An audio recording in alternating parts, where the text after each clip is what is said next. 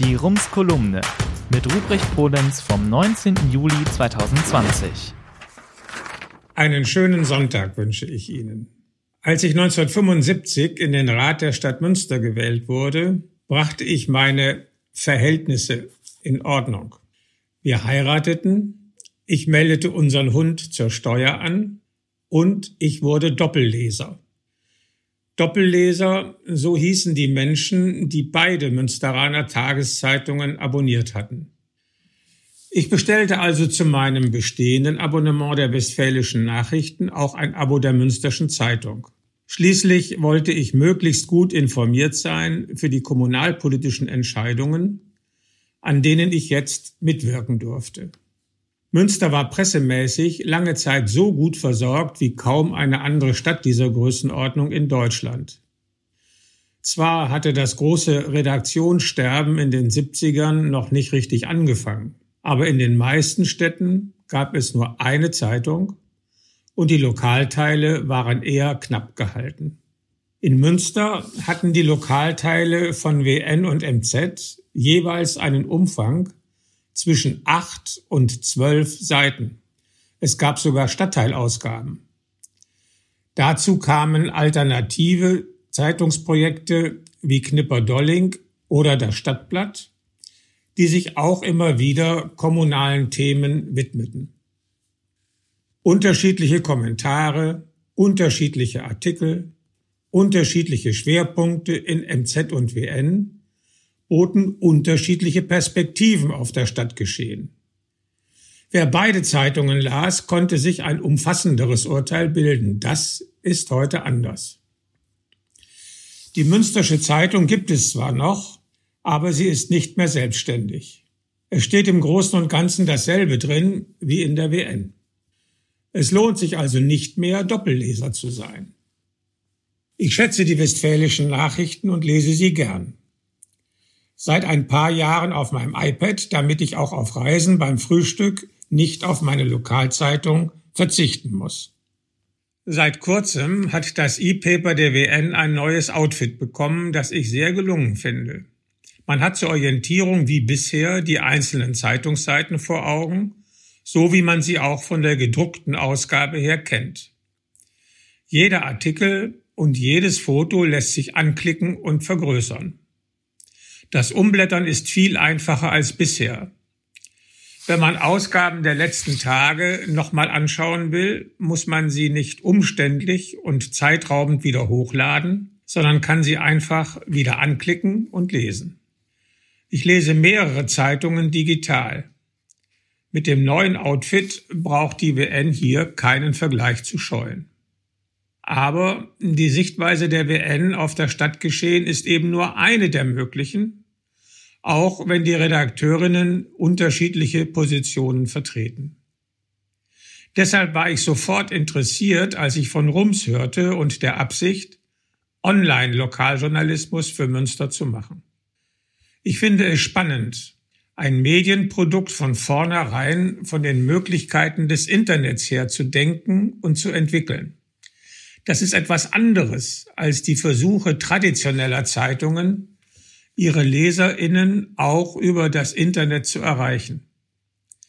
Denn ihr Produkt Zeitung bleibt dabei weitgehend unverändert. Deshalb habe ich gern zugesagt, als ich Anfang Februar von Christian Humburg gefragt wurde, ob ich bereit sei, Rums mit regelmäßigen Kolumnen zu unterstützen. Das Konzept von Rums, an dem ständig weitergearbeitet wird, hat Ralf Heimann vor kurzem erläutert. Rums will eigene Perspektiven in die lokalpolitische Berichterstattung einbringen. Themen finden, die bisher nicht auf der Tagesordnung stehen, obwohl sie für die Stadt wichtig wären. Anregungen und Kritik von ihnen aufgreifen und die Verantwortlichen damit konfrontieren. Entscheidungsprozesse kritisch begleiten und dadurch transparent machen. Politik erklären und ihr gleichzeitig auf die Finger sehen. Dabei steht Rums nicht der große Scheinwerfer zur Verfügung, mit dem die W N das Stadtgeschehen beleuchten. Aber es gibt manches, was der Scheinwerfer nicht erfasst und interessante Ecken, die sich mit einer guten Taschenlampe besser ausleuchten lassen. Guter Lokaljournalismus trägt zu einem städtischen Wir-Gefühl bei.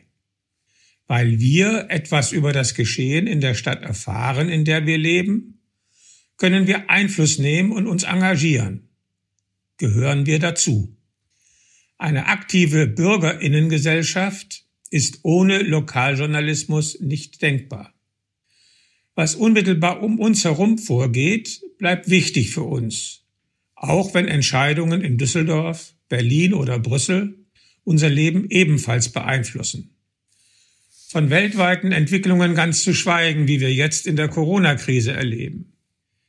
Guter Lokaljournalismus zeigt, wie sich weltweite Entwicklungen auf das Leben in unserer Stadt auswirken, welche Spielräume wir in Münster haben, damit umzugehen und wie wir sie, Stichwort Klimawandel, selbst mit beeinflussen können.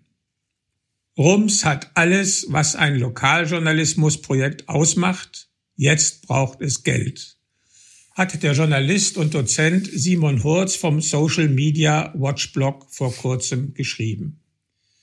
Eigentlich gehöre er nicht zur Zielgruppe von Rums, weil er noch nie in Münster gewesen sei und Münster bisher nur mit Fahrraddiebstählen verbinde. Warum sollte ich mich für neuen Journalismus für Münster interessieren, fragt er und nennt als wichtigsten Grund: weil ich Rums für das vielleicht spannendste und ambitionierteste Lokaljournalismusprojekt halte, das es derzeit in Deutschland gibt. Rums hat alles, was ein ambitioniertes Lokaljournalismusprojekt braucht. Ein Konzept, eine Vision und kluge AutorInnen. Nur eines fehlt: ein Geschäftsmodell. So der Social Media Watchblog, der seit über acht Jahren wöchentlich erscheint und es sich zur Aufgabe gemacht hat, die wichtigsten News und Debatten rund um Social Media aufzugreifen und verständlich zu erklären. Die nordrhein-westfälische C D U-F D P-Landesregierung hat zweitausendneunzehn einen Gesetzentwurf für gemeinnützigen Journalismus in den Bundesrat eingebracht. Beiträge und Spenden für solche Projekte könnten dann steuerlich geltend gemacht werden. Aber es ist nicht absehbar, ob der Antrag überhaupt von anderen Ländern aufgegriffen und unterstützt wird. Deshalb haben die Grünen jetzt auch eine Initiative ergriffen. Bis diese Bemühungen Erfolg haben, kann Rums nicht warten.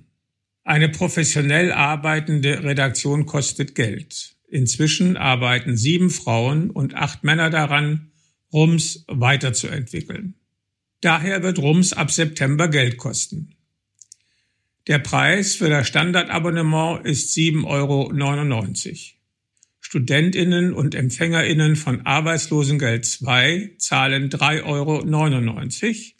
Und falls Sie Rums so sehr schätzen, dass Sie das Projekt noch etwas mehr unterstützen möchten, gibt es für neununddreißig neunundneunzig im Monat ein Förderabo. Ich hoffe, Sie sind dabei und wünsche Ihnen eine gute Woche. Ihr Ruprecht Polenz. Der Rumsbrief. Was in Münster wichtig ist und bleibt. Jetzt abonnieren auf rums punkt m s.